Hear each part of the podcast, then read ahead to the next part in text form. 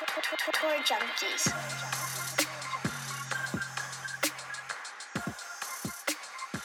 Welcome to the Tour Junkies podcast for the 2021 Open Championship from Royal St. George's over there in England, mate.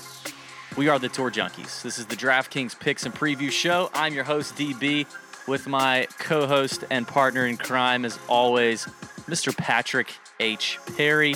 Pat, how you doing tonight, buddy? You ready to get this going? It's the last major of the year, with last major of this stretch of majors we've enjoyed over the last six, eight months. You feeling good? Man, I am feeling good, ready to go. Um, I think it's going to be a good week. It's hard to believe we're down to the last major of the year, especially after, like you said, that huge stretch of majors we've had.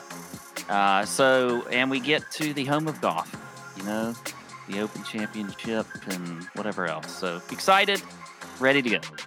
As always, presented to you by the best place to study, to do research, to do stats, to do data. If you want to do some data, or maybe you don't, fantasynational.com slash TJ is the one stop shop that you need to get it done. We've been using Fantasy National now for four or five years. It's the best site out there, I promise you. The, and the, mo- the best value, the most comprehensive. So if you're betting on golf in any capacity, whether it's DraftKings or FanDuel or one and done leagues or season long leagues with your buddies, or you're just betting outrights or head to heads or top 20s or whatever, fantasynational.com has everything you need to get it done, and it's the only site we use. Everything you hear us reference on tonight's podcast, or any podcast for that matter, that we use, is all coming from Fantasy National. So we, we know the people that built it, we trust them. All their data straight from the PGA Tour. They get all the strokes gain data from the tour, so it's licensed and you know it's good. It's pure, baby. It's freaking pure. Pure data at Fantasy National. And if you go to fantasynational.com slash TJ, you get 20% off your any membership that you choose. You can do weekly, monthly, annual memberships. Uh, you can test drive it. Get it for the week. Get it right now for the Open if you haven't. Get it right now. Try it for the week. You're going to love it. And then you can upgrade to either the monthly or the annual membership, and you still get to keep the 20% off as long as you sign up with the promo code and the website fantasynational.com slash TJ. So we really appreciate them. More to come about Fantasy National here in just a moment. Pat, we've got an incredible show lined up tonight. I am excited. First off, what are we drinking tonight, baby? I'm gonna do what you did the other the other night, or no, you did the oh. triple. Oh. Did you do the triple? Yeah, I did the triple. The triple was I didn't get any triples. So this is the the Yeah, side bay. finished off those. This is the 16 ounce side bay double IPA from our friends at Wild Leap. Harrison is asking in the chat what we drinking tonight. Not your Harrison, so that's good. He's normally Thank, thank every now and then he gets on the show. Yeah. Um, yeah. So for to me tonight, I'm you know normally I'm I'm I'm liquor. I'm doing some liquor, but tonight it's uh it's beer in an ice cold frosted glass for me. It looks like you got a little beer tonight too, Pat. I do have a beer. Um, is is it okay if it's not a wild leap? No. It's a wild leap. It's a wild leap. It's a wild leap uh, ale. It's really good. It's fantastic. It's fantastic. It's a wild God, look at that right there. Golly, if you're watching Woo! on YouTube right now, you should hit the like button for that. Look at that. Mm. God, that is just beautiful. I'm gonna enjoy that. We're gonna have a great show tonight. Um, listen, it's a big week ahead. A lot of content coming at you. Last week we mailed it in. We told you we were gonna mail it in for the John Deere, okay, and we did. This week, no such thing. Here we are on a Sunday night recording the Open Championship DraftKings preview. Uh, on Monday night, we're going to record the betting show, hoping to see more betting options and lines out there for the betting show. So we're going to hit that tomorrow night. Ob- the chalk bomb's coming back this week after predicting the Bryson DeChambeau miscut at the Rocket Mortgage. So the chalk bomb heater has begun. The 10 facts are back. Obviously, DB's Big Balls betting card is keeping rolling. Pat's not that anyone really cares betting card will be found on Twitter in the Nut Hut. We've got AC's. Hold on. I'm I'm Okay, working sorry. through it. You got AC's DraftKings preview write up, which is a mhm. comprehensive article about the golf course, about our picks and his picks and all kind of good stuff. You've got the pivot point from Tim Gaiman, two guys you should consider pivoting to because of ownership. You've got the fantasy golf sommelier, which I know Pat is cooking up a little something special this week for the fantasy golf sommelier video found only on our YouTube channel. So if you're not watching that, I don't know what you're doing. Pat, do you want to give us a teaser on that, or you you, you, you want to keep it all close to the chest? No, no, no teasers at all. It obviously will have a very uh, open championship type feel to it. Um, Okay. So we'll see. We'll see. And of course, the Nut Hut is going to be popping all week. Um, man, first of all, I got to congratulate our Nut Hut Listener League winner. You know, every week we, we have the Listener League there in the Nut Hut, and the winner gets a spot in the finals in just a few weeks, Pat. And if you win the finals, you get a chance to come to Augusta and play golf with us at Champions Retreat, or or you can choose Savannah and go play the landings with me and Pat, and just have you itself a Tour Junkies weekend with me and Pat, and it's going to be fantastic. All expenses paid. It's an incredible opportunity, and the winner every week gets a, a spot in the finals. And guess who won? I won, you mother. I won. I did. I owned all y'all suckers with a massive lineup. Just a very simple defeat in the Nut Hut Listener League. And you know what? The guy who finished second, I think, uh, I, think it was Trey. Who was it? Trey or somebody? Trig, some something. I don't know what his name is, but you lose, and I'm sorry. You actually already have a spot in the finals, so I would, you know, if you didn't have a spot in the finals, I would feel worse about it. But we don't, we don't award second place here at the Tour Junkies. You, you, you ain't first, you're last. You got beat by me, and um, and yeah, that's all she wrote. So uh, now, I do want to take this opportunity to talk about something that I do think is important. I don't want to spend too much time on it, but this is a Yeah. this could be a just the tip segment, honestly. Um, Trip Z, yeah, Trip Z was our second place winner. Shout out. Um, if you do a listener league for a small amount of money, maybe, or you play cash, you play a cash lineup for a small small amount of money, whatever. If you know you do that, always put your that lineup in a GPP just in case. Just put it in a GPP. Please. Even if you say, "Hey, I'm going to do a cash lineup and I'm going to do a GPP lineup, and I'm going to do you know three cash games, three cash entries, and ten GPP entries," make one of those GPP entries your ca- the same as your cash entry. Just do it. I did not. I did not. I got some last minute information. Last minute information on Wednesday night from a source, trusted source, used to be a trusted source. Uh, late Wednesday night about Adam Schenk, and I had um, I had I had a good share of Adam Schenk in my player pool, and it was negative information about Mr. Schenk, and I took him out of all my lineups except for the listener league lineup. Um, had I, and I replaced him with I think Satoshi Kodaira, who missed the cut.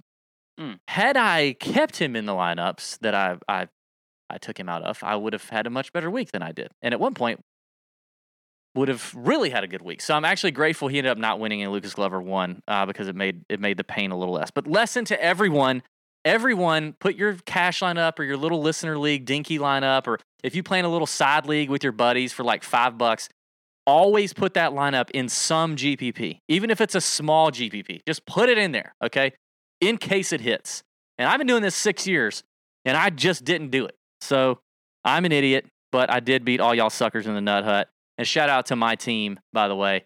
Uh, I think it's uh, the Liger Woods team in the general nonsense pool because we just owned all y'all little puppets. That's what we did. We owned y'all. Me and Caridi up there, Aussie DB up there. Y'all got waxed, and I know you're. I know you're. I know you're not happy about it, but it happened, and you need to deal with it.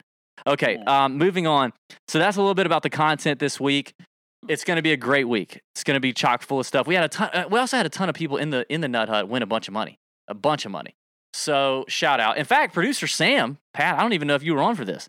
I just heard before the show, producer Sam had an outright on Lucas Glover. Yeah, yeah, I, I was there. I heard it. I heard it. I Good think he was the only person Sam. that had an outright on Lucas Glover. There's no I- way. I, I'm. I can't believe I didn't because usually I like. I mean, you know me. I love Oh, to put something yeah. on Lucas. But uh, Yeah. I thought it was just going to be a putting contest. I didn't think Yeah. he was going to be able to putt his way to a victory. And Yeah. he did. Yeah, it's it's pretty insane. Um, it's pretty insane. Listen, um, before we get into, I, I think I think we should do this now. We got a lot of listeners watching live right now. We appreciate you watching live on YouTube. You guys are the best. Be sure and hit the thumbs up button. Give it a like. Give it a subscribe if you haven't already. Uh, we would appreciate that.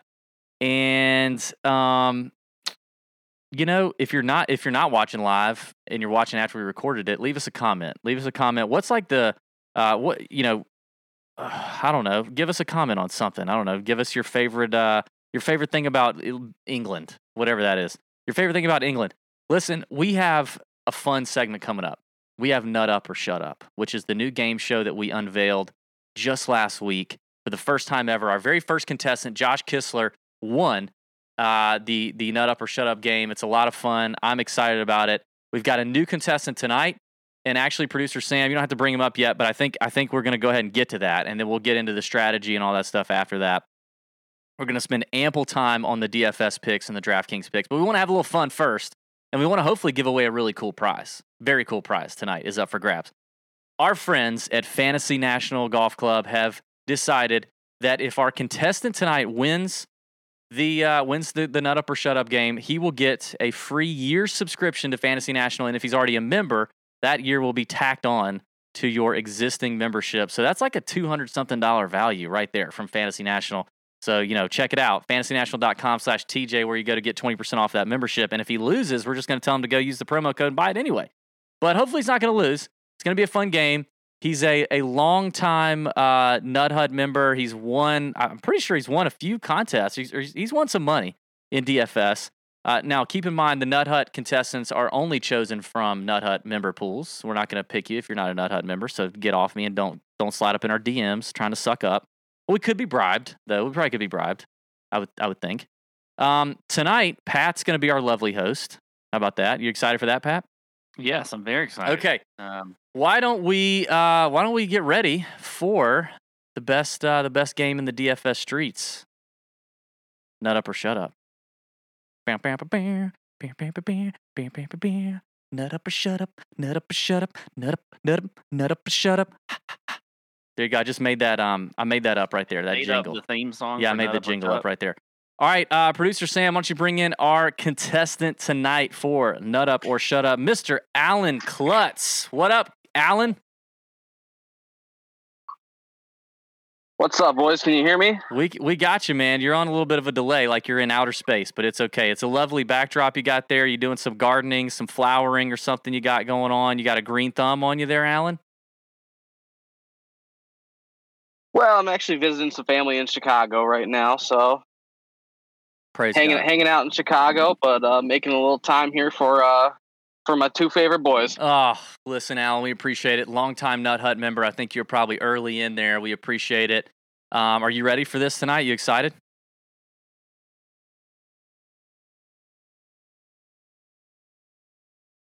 Oh, absolutely. Let's do it. Okay, there we go. All right. A little bit of a delay. A little bit of a delay. Here we go. Um, all right, Alan, what we're going to do, Pat's going to ask you the questions. Now, here's the deal. Neither one of you guys know this yet, but you both, Pat is going to ask you the questions in a British accent. All the questions will be asked in a British accent. And Alan, you will have to answer in a British accent. Okay. They're, they're multiple choice questions. You're going to be asked eight questions. You just have to get five correct. If you get five correct, you win the prize from Fantasy National. And one time you may ask the chat for help. If you can't see the chat, we will help you. Uh, we will help you. We'll, we'll tell you what's up in the chat. So you have to answer the questions in a British accent the whole time. We will not accept the answer. Okay. Do you understand everything so far? Cheerio, governor. Oh, okay. All right. Look at him. Hey, there we go. there Oh we go. I'm excited gosh. about you this. You didn't tell me that we were going to have to do this. I feel like I'm going to have to like ask these questions like the starter at the Open Championship. You know, The- Yes. the guy is like on the tee from Yes. England, Lee Westwood. yes. I think you should give Alan that intro right now on the T for nut up or shut up. All right, now Pat, remember I will tell him if the answers are correct or not. Okay. All right, Okay. take it away. Okay, on the tee from somewhere in the U.S. Uh, was it? Where are you from, Alan? Ann Arbor, Michigan. Okay, on the tee from Ann Arbor, Michigan, Alan Kutz, who stands as the youngest ever winner of the Open Championship. Nice. Is it A. Jordan Spieth, B. Tiger Woods, C. Bobby Locke, or D. Young Tom Morris?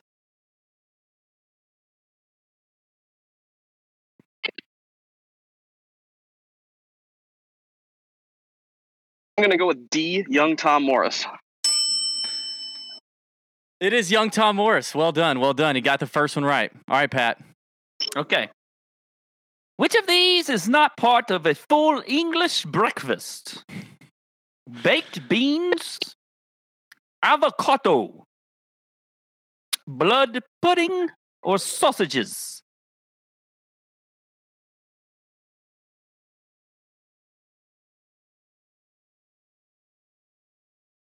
A full English breakfast. Let's go with You can ask the chat, remember. let's go with avocado. He got avocado. We'll go with avocado. There we go. Got it. Okay. Okay. Number three. He has played in the last five Open Championships, but only made the cut once. Is it A. Hideki? B. Gary Woodland from Kansas? C. Shane Lowry? D. Phil Mickelson? Don't forget the British accent, Alan.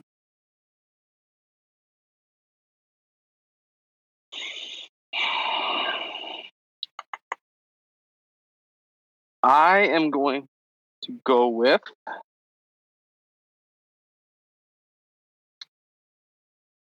the Irish Bear, Shane Lowry. Oh, yes. Very nice. Three for three. Wow, he- Wow. He, might sweep this thing. All right, here we go. Name the James Bond villain. Villain. villain. Uh, Listed among these players Ernst Blofeld, Jaco Ahlers. Sam, I'm going to kill you for these names. F you, Sam. I know you did this on purpose. Just Luton or Cole Hammer.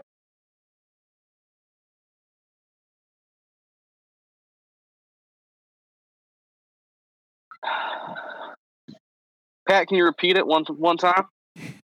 No. yes. Name of the James Bond villain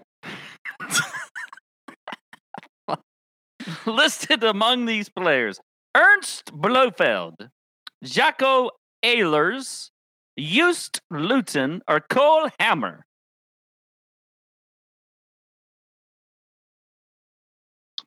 Uh,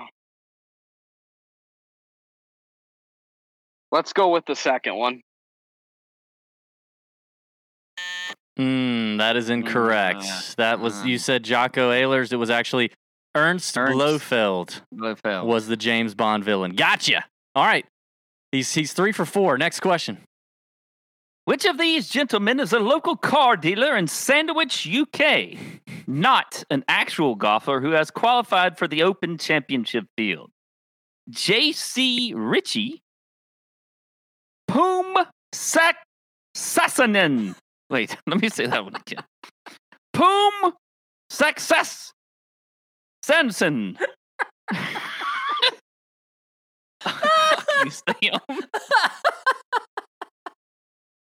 Ma- Malcolm Waite or Dean Dean Burmester.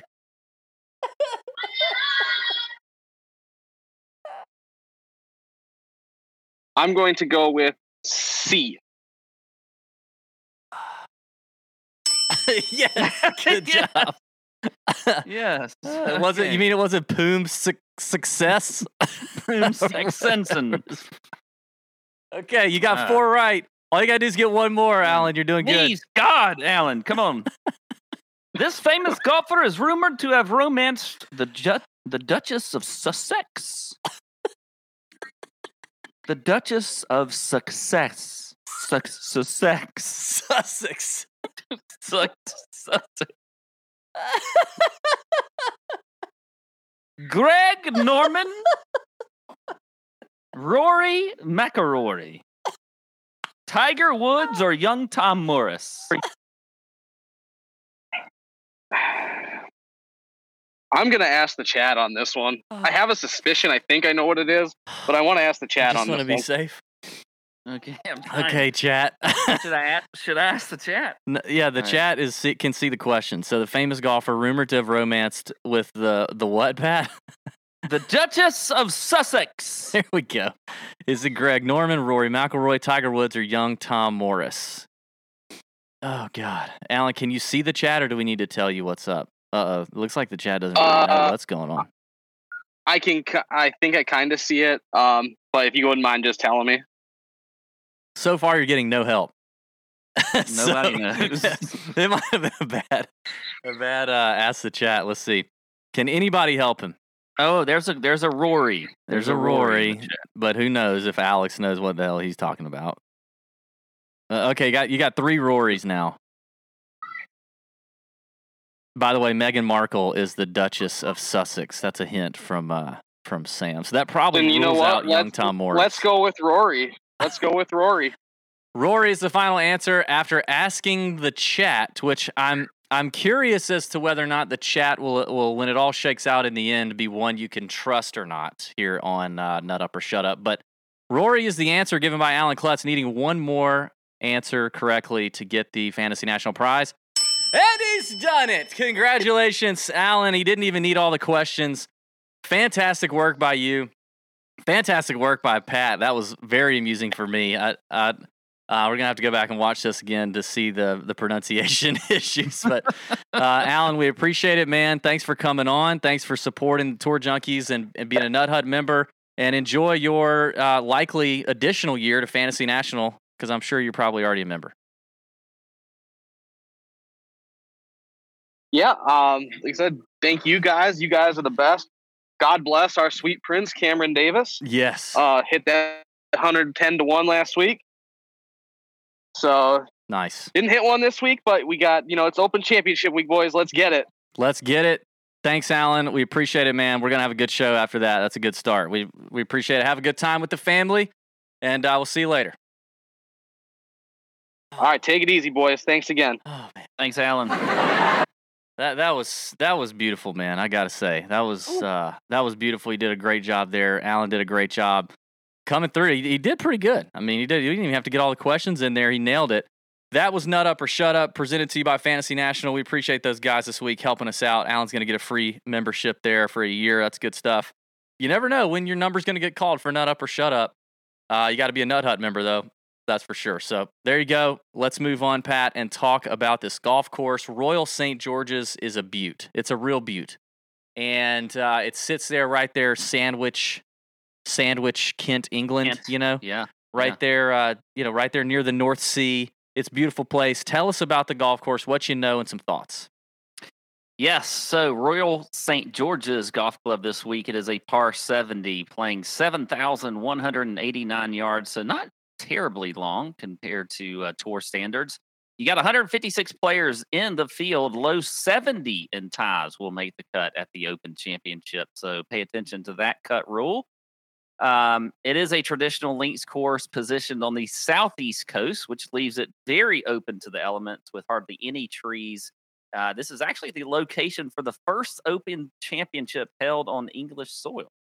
Um, but it is traditionally proven to be a very difficult uh, course and tough to score on. Greens and fairways are a mix of bent grass with fescue, which is uh, pretty common here. A lot of fescue around here. Rough is obviously thick fescue as well. Uh, the tournament, you know, the course typically would play pretty firm and fast. We have heard from some folks over there, though, they've gotten a lot of rain in the area and it is very green uh, and a little more luscious than it might normally Ooh. be this time of year. So I think that could be something that we, want to look at. Um, you know, there's a ton of slopes and runoffs on this golf course, extremely deep bunkers, which you've got to avoid, whether it's um, off the tee or around the greens. They are very difficult to get out of if you get it into the bunkers here. And then once you do get it on the greens, you know, they can run pretty quick. And like I said, they got a lot of slope all over the place. I mean, this is the type of course, and really link style golf is this way where you can hit what you think is a great shot and it turns out to be a crappy shot. So you got to have a lot of patience around these type courses. There can be weather issues. We might see that. We'll have to look at that as the week goes on, and we'll talk about that, I'm sure, a lot mm-hmm. in the Nut Hut because weather waves can be very important when it comes to the Open Championship. But I, I really believe almost any style of player can win here. If it is playing a little softer than normal, then I do think um, you know it could obviously bring in some of these longer players uh, and you know with with more of an advantage. But still, you know, on a relatively shorter course by tour standards, I think almost any type player can win here. I like the guys that are imaginative, you know, that have a lot of uh, just feel for the game. You know, they aren't robots out there. They know how to hit it in different winds. They know how to play in the weather. Um, they know how to, you know, just really create shots and control their ball on this golf course, which is what you got to do. So for me, looking at stats, you know, definitely looking at form. I'm looking at ball striking. I think you can look on Fantasy National at ball striking, you know, long term and windy AF conditions that might be something you want to look at as well. Always looking at approach play and your traditional good putters, uh, just you know guys that you know can putt well on surfaces like these that they're not you know playing all the time, but they traditionally are you know just great putters and they have really good short games. Um, you look at past champions of the Open Championship. Obviously, no tournament last year. We had Shane Lowry in 2019 and 2018. Francesco Molinari Jordan Spieth in 2017, Henrik Stenson in 16, and Zach Johnson in 2015. A uh, couple notable champs here. Greg Norman in 1993 won here. Ben Curtis out of freaking nowhere won here in 2003. And then Darren Clarke was your last champion at this golf course, and that was in 2011, where I believe DJ and Rickie Fowler were up there uh, in the top 10 that year. Just a couple notes. Um, that's all I got right now on the course, DB. I'm sure you got a few notes here to add, but uh, should be a good test for these guys. And uh, excited to see them get started on Thursday morning. By the way, remember that, okay? Early, all right? We're a time difference, all right? Let's be smart about this, okay? You got to get your lineups in early, got to get them going. Don't get caught, you know, forgetting that there's a time difference. Yeah. Which would be stupid but still, yeah. there's probably people that do it. Dumbass. Listen, if you guys were on the show a couple weeks ago when Pat got mad and walked off and went on the epic rant, and you think me and producer Sam did not grab a bunch of sound bites off of that and now loaded them up into the sound soundboard, you're you've lost your mind. Yeah, of uh, course you did. Pat, fantastic course breakdown there. Yeah, we uh, I've got some things to add for sure, and I want to talk a little bit of strategy, a little bit of theory stuff, reminders you know, a lot of times with these major championships, we get a big uptick in listenership. I think it's a lot of new people or people that are just dipping their toe in or they're not super regulars at this. So I want to remind those folks of a few things. But also, how about Ben Curtis won here in 2003? Remember him? He used to wear like the NFL teams and like the the yeah, Major League yeah. Baseball teams on his I hat. did just bring that up. Oh, you did? I just was thinking about his hats. Remember his sponsors? Yeah, he he did the um. Didn't Payne Stewart used to do that too, though? Did, did he? he copy that from Payne Stewart? Oh gosh, I don't know. That was more your era, but I do remember Ben Curtis doing that. I could be wrong, but I know I do. You you are right. Curtis did do that. We've already talked to a couple folks that are that are there on site, but we've also talked to our boy Ash Morrison, who's who's done some writing for us over there on the on the European tour. Ash lives less than an hour from this golf course. He's played it a bunch of times. He's got uh, a bunch of his members at his club uh, that are that are over there as volunteers. So he's been sending us a lot of information. He's the one that was kind of telling us that the course is a lot softer, a lot greener than you would like to see it for traditional links firm and fast. But he still thinks, you know, while yes, it's going to play a little longer than than what typically it would play, that it's still like Pat said is going to kind of be opened up to a lot of different players, the bombers, the the more accurate types. Um, he talked about the bunkering being very important in the fairways. That you know the bunkers are so penal that it's a lot. You know, on the PGA Tour, we see guys like tempt you know bombers like go ahead and say I'm just going to try to carry the hell out of that bunker. But they know that if they get in the bunker, it's not that big a deal. Like over there, he said they're going to think twice because those fairway bunkers are extremely penalizing. Um, and that if you're going to try to take them on, you better feel good about your your ability to take them on. Um, other than that, you're going to want to place your ball in the fairway and be ready to go. He also mentioned because I, I, was I watched a couple videos and flyovers on the course, and he talked about some of these greens being pretty undulating. I actually find these greens to have kind of a mix, right? There's some that are pretty undulating. I noticed a couple that were like really flat, but I also noticed they weren't your typical like St. Andrew style greens, right? Where they were super big. There, there's a couple of them that are pretty big, but there's a lot. There's a few that are pretty small. And yeah, and Ash, yeah, Ash confirmed. He's like, they're not typical, like super tiny or t- super massive, you know, links greens with like all these different levels on them and stuff. Um, definitely the course is going to play linksy because it's wide open. There's one tree on the golf course, and it's behind number three, I think, the par three, or next to number three. But uh, you know, and, and, it's coastal, and there's a lot of sand and dunes, and you know, the ball's still going to be played on the ground despite it being soft. But um, it, it's going to be an interesting test. It looks like a really nice course, and and like you mentioned, you know, it's never really produced really high scoring, right? I mean, I think Greg Norman won at 13 under, but he basically lapped the field that year. Other than that, five under has been the best number.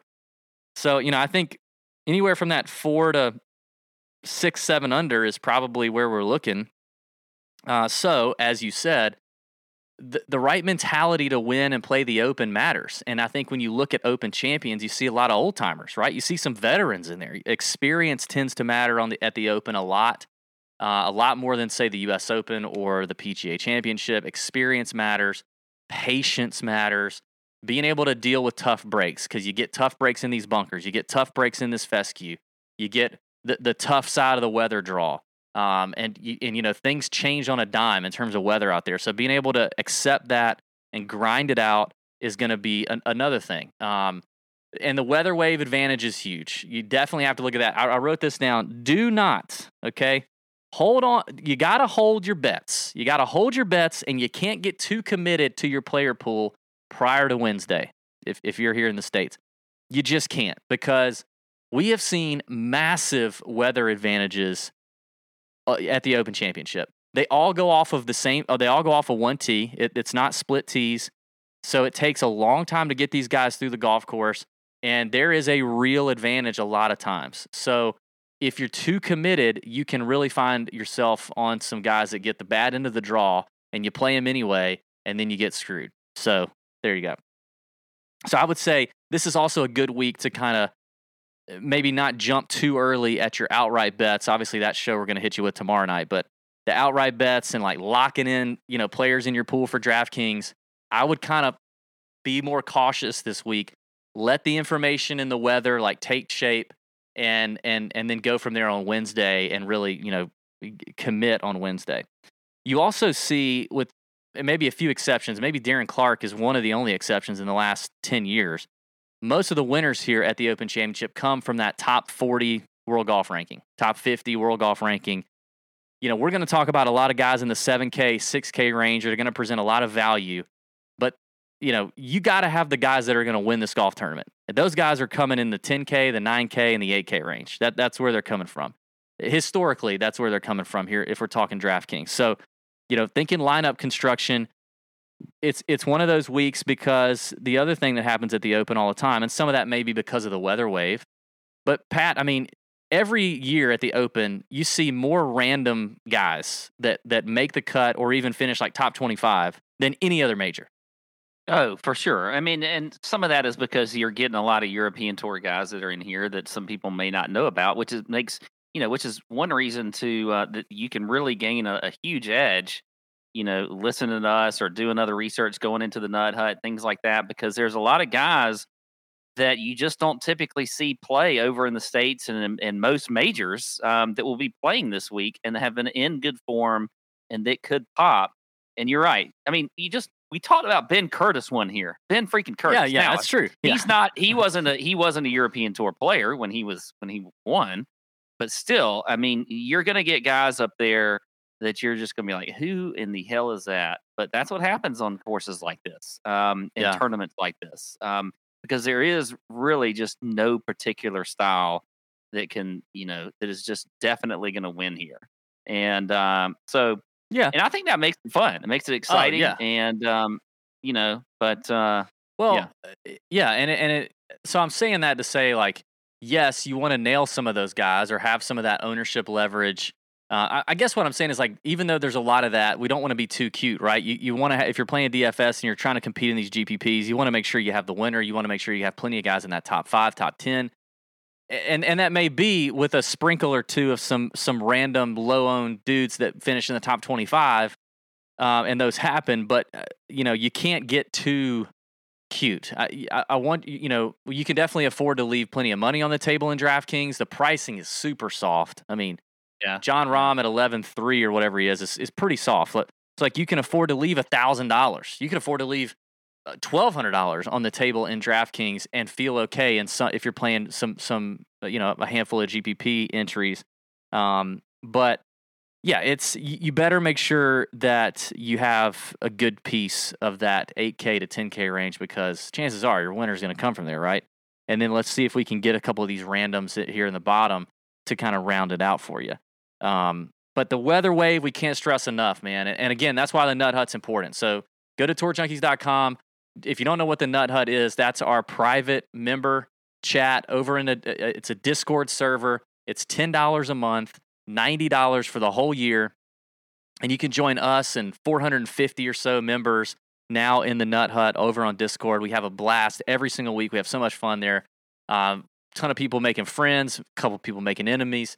You know, um, I got my eh, puppets over there, you know, and uh, we're having a good time, right? And we're we're exchanging some information. We're all getting better playing DFS and betting our weekly caddy inside information that we share or people that we know that are on site on the grounds we share there exclusively in the nut hut um, and then you get 20% off anything you buy from the tour junkie shop is also in the nut hut so check it out tourjunkies.com uh, join golby's just click on golby's nut hut up there on tourjunkies.com 10 bucks a month that's super easy just try it out we bet you'll like it but come wednesday night we'll be in the chat room talking it up talking about what the weather's looking like and where we're going and ownership projections. We're going to have plenty of ownership projections in there as well. You're going to need to understand, uh, you know, what's going on there. And as always, you can eat some chalk, right? We're going to talk about who who are the chalky yeah. plays that we project in these ranges tonight. Um, and some of it you're gonna you're gonna want to go ahead and take down your gullet and eat it up, and some of it you're gonna not. And you, it's a stacked field. There's a ton of good names in here. You can't play them all. You shouldn't play them all. I guess you could play them all, but you shouldn't. You know what I mean? You want to get that player pool a little tighter and get ready to go. I think another thing to think about is the Ryder Cup standings. You know, there's a there's a bunch of names in here that are looking at the Ryder Cup going, you know, I want to make sure I'm in that thing or I'm or I'm as close to the top 12 as possible to get in the Ryder Cup. There's there's not, you know, before we know it, those teams will be selected and these guys are are going to want to jockey for position there for the Ryder Cup. So those are all the things I think you got to kind of know and understand and put in your brain before you start picking names and, and clicking through. You know what I mean? Yeah, and I think this is I mean the Open Championship is definitely the major where you know it's it's not just all about this it's never all about the stats I guess, but no. stats really yeah. play a, a huge factor in a lot of other majors. But this is one where it's just like I mean you can I think you can you can trust your gut a little more with a with a like if you got a guy that you think just you, you feel like you, you think he's got like a, a good natural ability to play courses like this it's not going to get mad when he has, you know, hits a bad shot into the the fescue somewhere that he thought was a great shot. Like, I mean, this is a this is like a just a mental grind type course. So I think that uh, you know, there's a lot of different ways that you can go. There's not just one way to do it. And uh, so trust your gut a little more this week. I think that that would be the one advice I'd give. Yeah, I kind of like that. I think that's a good take. I, I do want to talk about the stats, or you know, how we want to we want to get into that. I, before that, though, on Friday, this is also a pro move. On Friday, I'm going to take the day off. I'm just going to take the day off and I'm going to get up mm-hmm. in the morning and I'm going to have, I'm going to turn the TV on. I'm going to start with a nice cup of coffee and probably a, a probably a shit. And then I am going to head to the golf course early and I'm going to have uh, one of my favorite beverages before I go out and have lunch and play golf and watch the Open with my buddy. Uh, it's going to be a great day. I recommend you take it. You take the day off. Take the day off and watch a lot of golf from the Open. But when I when I have one of my favorite beverages on Friday on the golf course, it's going to be with Arnold Palmer spiked. It's a classic taste. You know, we, I, we love Arnie. I got to meet Arnie personally one time, hang out with Arnie at Augusta National. Uh, the tea and lemonade that we already know and love, but with 5% alcohol by volume, people. It's got real juice, brewed teas, a really smooth flavor super easy going on the golf course, riding around with your boys. You can take a couple down in the summer. You could take a couple down in the winter, hot, cold, doesn't matter. You, it's the Arnold Palmer Spiked is the way to go, on or off the golf course. You know what I mean? So uh, it's just it's perfect if you're if you're just kicking back at the house watching the Open. If you're playing golf, whatever it is, the Arnold Palmer Spiked is is what you need. Okay, it's uh, it's it's good. It's classic refreshment and nothing beats an Arnold Palmer. And it's got 5% alcohol by volume. That's better than a lot of other, you know, a lot of other things that we won't mention. It comes in multi packs or tall 24 ounce cans, perfect for sipping throughout the day. Or, you know, if you're on the, you're at the beach, like Pat, you go to the beach a lot. Or you're in the garden. He goes Yeah. to the garden. A lot of people don't know that. Multi packs. Yeah. I mul- like any- anything in a multi pack. I like. yeah. If it's got multi pack and ABV, sign me up. Mm-hmm. Um, so find Arnold Palmer Spiked in a store near you at arnoldpalmerspiked.com slash tour junkies. Go to that website, y'all. Check it out. arnoldpalmer.com, arnoldpalmerspiked.com slash tour junkies. Uh, or search for it on Drizzly and Instacart. That's arnoldpalmer.com slash tour junkies. 2021 Hornell Brewing Company, Memphis, Tennessee. Malt beverage with natural flavors. Celebrate responsibly. Thank you, Arnold Palmer Spiked, for hooking us up, sending us some some AP uh, some APSs, you know, uh, with some ABVs. And let's get into it, Pat. I want to talk about stats. Obviously, you can look at, at history at the Open Championship. Not a lot of guys played here in 2011, but there are a few, including the guy who won the John Deere today, Lucas Glover. But Open Championship record is something to look at. Recent form, I think, is probably the most important, and you can definitely just go on, like Pat said, like a little bit of gut. It's it's a lot of confidence. It's a lot of like, you know, that that strokes gain home life, just stuff's clicking. You don't necessarily have to be in the weeds of why it's clicking or what's clicking and what's not, but if it's clicking, that's good. You know what I mean? Um, I did in terms of stats. I looked at a couple things. I pulled up on Fantasy National driving distance, fairways gained, good drives gained, side by side for all the players. Just because I want to see, I, don't- I don't have to have the bomber. I don't have to have just the short dink and dunker that, you know, doesn't hit it past the shadow. But I'd, I'd like to see the balance for the players. I kind of want to see where they rank in both. Um, I looked at strokes gained approach, uh, strokes gained around the green, scrambling and getting up and down and being creative with wedges is going to be super important here. I mean, anytime you have a, a tough course where scoring's not going to be, you know, 10, 15, 20 under, that's going to play a role. Guys are going to have to get up and down and, and save pars, right? So around the green play is going to be going to be huge. I also looked at sand saves, and I don't ever look at sand saves, but I actually looked at I'm looking at a rolling report. So short term form to long term form in sand saves, just to give me an idea. It's not something that like I'm gonna you know hang my hat on, or if the, if a guy checks every other box but he sucks out of the sand, I'm not gonna be mad about it. But it is something that I want to know because if you're just a really garbage sand player and you find yourself in one of these pot bunkers, you know, these deep face bunkers, green side, more times than not, it's going to be bad. And I, I just, you know, I, I want to try to see who's who's got it, and it might be a good little, you know, tiebreaker for me. Anything else for you on stats? Obviously, strokes No. approach. Yes. Yeah, I mean, I looked at approach. I mentioned around the green for sure. Um, you know, I think just ball striking in general. I Yeah. did look at ball striking um, in windy AF conditions. I threw that in there as just part of the model. I get didn't get any like divot did not give it a weight per se, but uh, just wanted to kind of see the guys that over uh, you know the last 100 rounds uh, were good in those type conditions. So um, I like good drives gained here this week as well. And then I think bogey avoidance. I think in any major bogey avoidance, especially when you know you're talking about you know a, a grind, lower scores, that kind of thing, like we see at the U.S. Open.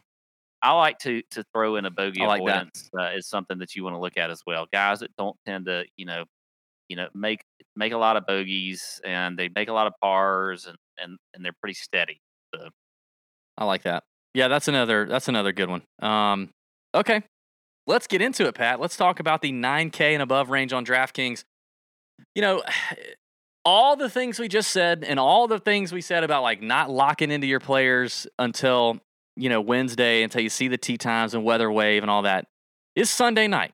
Okay, this is Sunday night. We're recording this.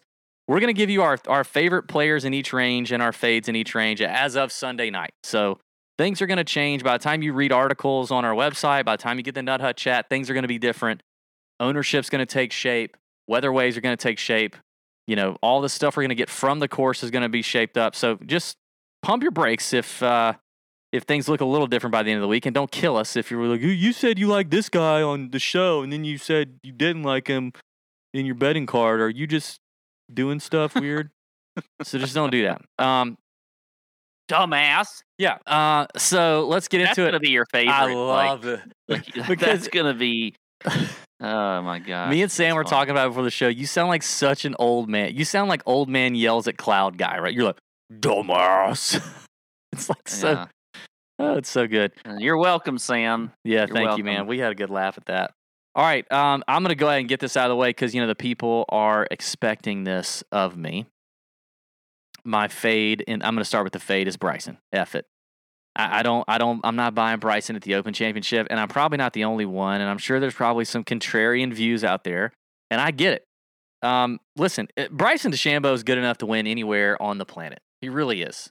Uh, but I just think chances are he's not ready to win the Open this year. Not based on everything going on. His recent play, uh, you know, his record here so far, he's got two missed cuts and a T51 at the Open Championship. If you look at previous winning trends over the last 10 years, uh, they all had much, uh, at least one top, I think, 15 finish at an Open Championship prior to. Uh, and he's sucked in it. He he, according to Fantasy National, does not do well in the wind in windy AF conditions. His around the green game is what concerns me a lot. The scrambling around the green, getting out of these bunkers, um, and being you know now Bryson is uh, for someone who's who's the scientist, right? Like he is pretty artistic. I don't think it's that he lacks the artistic ability to get up and down around greens. I actually think he just overthinks the hell out of it, and he shouldn't have a 56 degree wedge that's the length of a six iron. That's person. That's my personal opinion. It is completely unfounded, but I just think it's kind of ridiculous. But um, I, I just, I, I don't see him doing well around these greens. It, it concerns me a little bit. And then the caddy drama. Now he did announce his new caddy is one of the uh, one of his teachers out of Dallas National, a guy who apparently has a great relationship with, who's been working with him for a long time, works with him on his swing, works with him on his distance. All that could be a great thing. I mean, Webb Simpson's caddy, Paul Tesori, is also his coach. That could definitely work for him. I I, I believe that it could. I, I don't, you know, will it be right off the bat first event? Great. I don't know. But I just know that there's eh, there's a lot of stuff. I, there's just a lot of things that are distractions and just things that I feel like are kind of working against him here. So he's an easy fade for me. I, I really, and I don't think I would even be. Tem- I'm not even going to be tempted to play him if he's like 10% owned. I don't think I would. Now that's probably stupid. Game theory would probably tell you if Bryson's like 10%, you play Bryson. The win equity is so amazing and he could he could hit here at any point. But I just I don't I'm just not buying it. I don't know that I could be talked into him. So he's my fade. Uh my favorite plays in this range, I guess I'm gonna I guess there, there's four that I'm trying to decide between. I, I'm gonna only give you three. I'm gonna at least go ahead and tell you the the no brainer for me is Jordan Spieth. I think this is a Spieth week, hundred percent. Um, I think this is a Spieth week. The the the wedge play, the creativity around the greens, the short game, um, and everything else has been dialed. His Open Championship record, he's just he's there. The recent form, everything is pointing to a good Jordan Spieth week, and I love it. Uh, so I'm full full send on Spieth. I am full send on Brooks Koepka at 10-7. In fact, he is the highest priced player for me.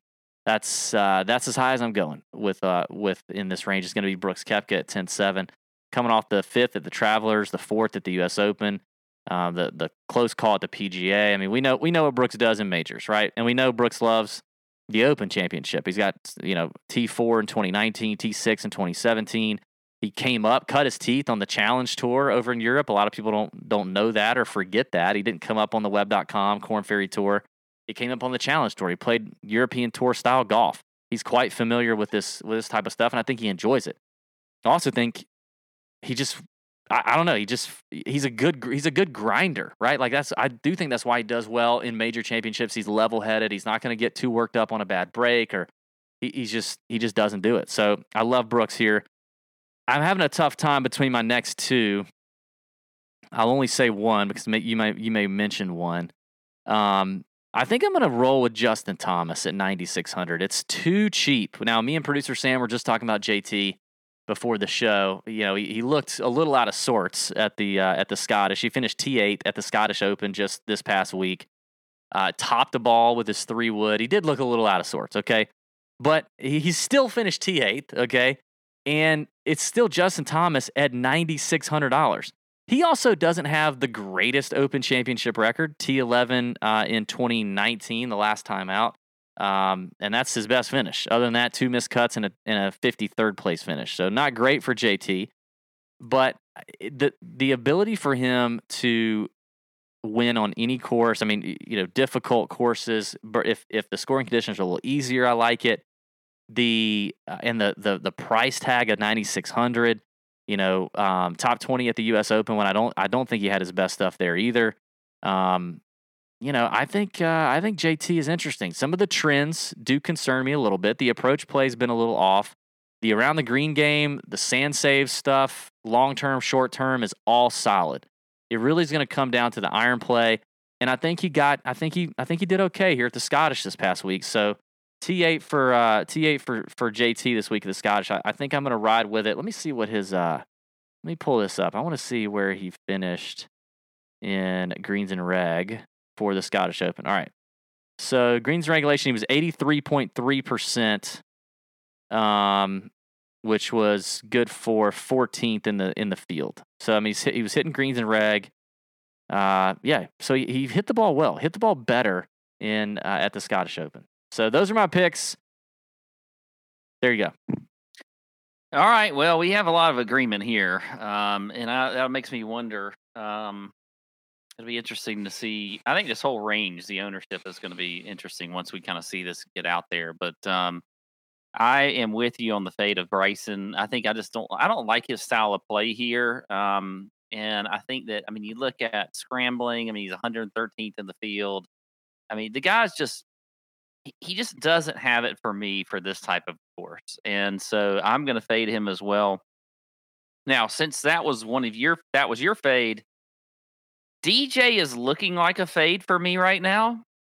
And I know he competed well here uh, last time he they played this course, but and he just hasn't been doing anything lately. But there's also a part of me that wonders like if we get DJ like later in the week, like really low owned. Um, okay, you know, question: he, If you had DJ and Bryson both projected at ten percent, do you play either? If you do, which one do you play? Do you play both? I play DJ. Okay. Even though I think Bryson is is probably well is obviously better form this year, DJ would be the play. He's number one in the field in strokes gained ball striking in windy AF conditions. If you look over the last 100 rounds, so um, you know it's not like DJ hasn't shown that he can play um, you know these type courses as well, but I do think right now he's a fade. Um, Jordan was really my number one guy here at 9,700. Mm, I love Jordan. Strong agreement I, there, huh? I think he is, uh, I mean, a fantastic play. I love him. I don't mind the JT play either. Um, you know, outside of the top that he had in the, uh, which was, you know, all over social media, he still played really well. And if you get a lower owned JT, I, I think that makes a lot of sense. I still am going to, I mean, Jon Rahm at 11 3, I'm sorry. I just cannot fade that. I, I think you can still play him at 11 3 and you oh, can yeah. make up some fantastic lineups the guy is the hottest player in the world. Could have won last week at the Scottish Open. So at 11 3, Jon Rahm is another one of my favorite plays there. And then I'm going to go down on the bottom. Mr. Get some sand in your eye and drop out of the U.S. Open. That is Viktor Hovland at 9,100. Absolutely love him this week. What did he do, by the way, after that withdrawal? He comes Turn back and wins the BMW yeah. International. Now, I, it wasn't, you know, a great field uh, like we was, have. It was pretty strong. But it wasn't bad. It wasn't no. bad. So, you know, I love Viktor this week. Um, you know, you look at the stats for him, approach, you know, ball striking. Yeah, I, you know, I think the putting is the one thing that's going to be an issue, and then his scrambling. The scrambling, his scrambling has improved. It, it has, has, improved. It has. Year. So but I think we might get a little bit lower owned Viktor Hovland uh, than we've had at a major so far this year. So I like him at 9,100. So yeah, that's true. Um, I do think you're going to get lower on uh, Vic. Um, the scrambling does worry me on him, though. It really does. But I mean, if he if he is on, I mean, he can just pepper greens, pepper, pepper, pepper greens. So uh, he will be an interesting one to watch. All right, so let's talk a little bit about this range because you mentioned Jon Rahm. I do think you can play, you can easily play Jon Rahm. You can play any of these guys because the pricing is so soft and the mm-hmm. field is so deep. You can absolutely play these guys. So like we're giving you our favorite picks, but don't don't feel you know. I mean, if you got your guys you like, like roll with it. There's no reason you shouldn't play Jon Rahm unless you just want to fade the ownership and you're going to eat the chalk somewhere else. And th- other than that, there is I, we can't give you a reason to fade Jon Rahm. He's clearly the best player in the world right now. He's playing the best. Uh, his game suits a, a, a, an Open Championship venue. Um, I think now more so than ever, his attitude suits an Open Championship uh, tournament because he's he's just shown that he's gotten over some of the the mental issues that he seemed to have on the golf course. You can play any of these guys, you really can. Um, but I, I so I want to go through each range and mention to you guys who I think the chalk is going to be. And Pat, you feel free to chime in here. Now, me and Pat, every week we do not listen or read or watch or whatever anyone else's content before we record our own show, so that we're not skewed by anybody. Uh, all we do is see what's on Twitter, so that's that's it. So this is my guess. I think Jon Rahm is going to be popular. I think, Mm, I um, obviously, the way he's playing, he should be right and because the pricing is soft and deep, all the things I just said, that's why he's going to be popular. I think Xander is going to be pretty popular. I think Brooks is going to be popular. I think Spieth is going to be popular. And I think JT is going to be popular. So, um, I mean, the three guys I gave you are all guys who I think are going to be chalk in this range for sure. So I'm obviously willing to eat a little bit of it up here. I think Spieth is going to be. I think Spieth and Rahm may be the two chalkiest names here.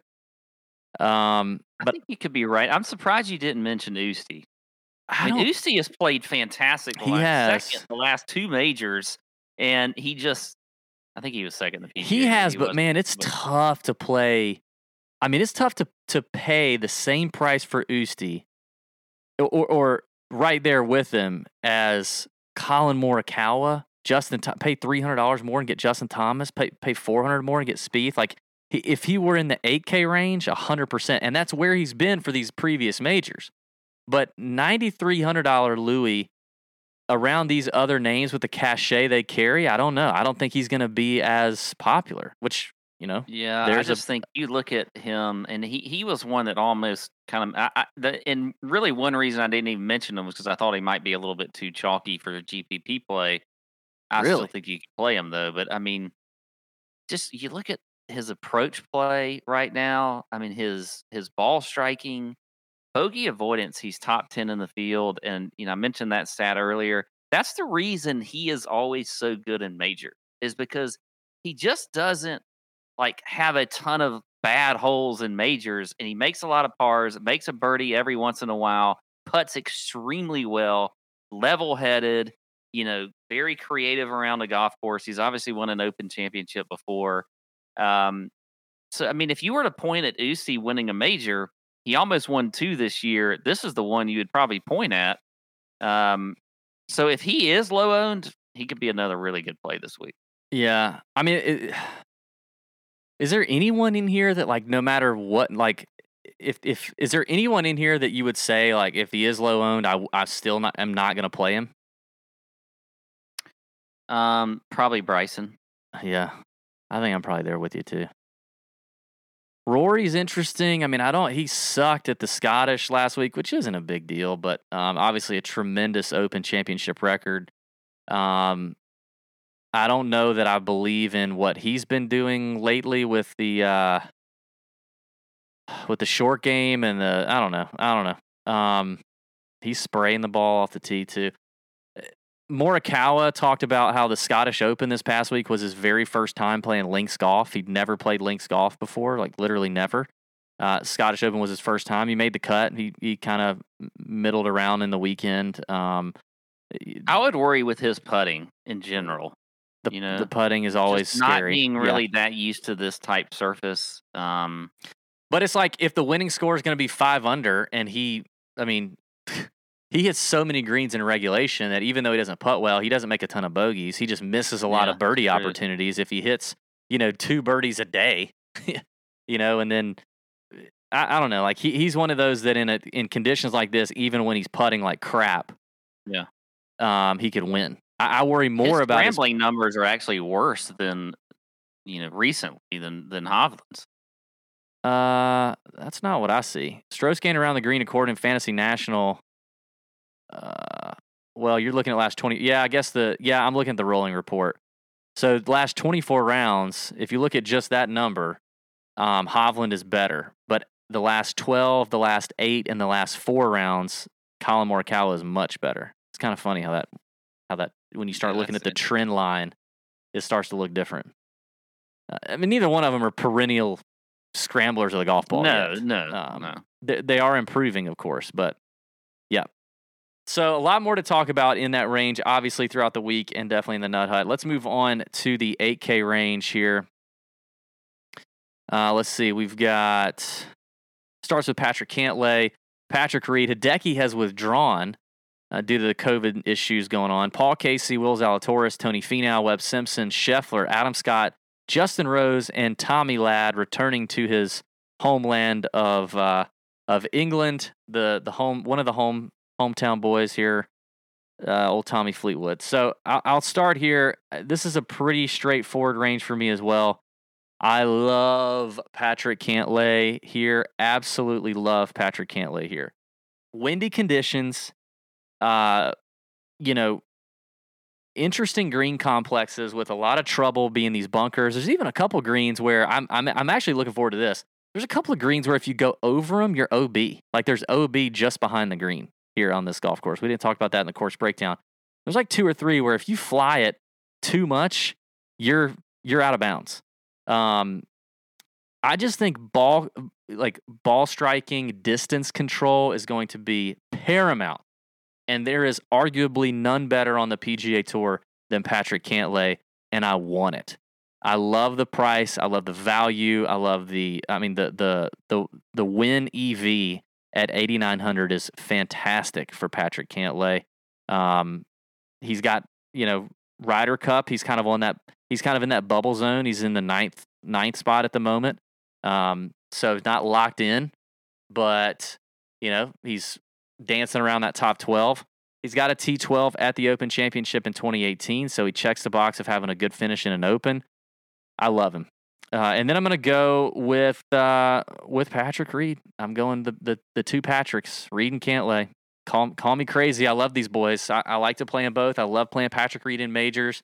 Uh, I do think that people will play him. I don't think he's going to be super overlooked um, like he has been in other in other tournaments. But everything we talked about that matters here: short game, around the greens, putting, grinder mentality, all that is uh, is Patrick Reed. So the two the two Patricks up top, I love them. And listen, I also think if if I were going to give my chalk report, I think the chalk in this 8K range is Cantlay, Casey, and Reed.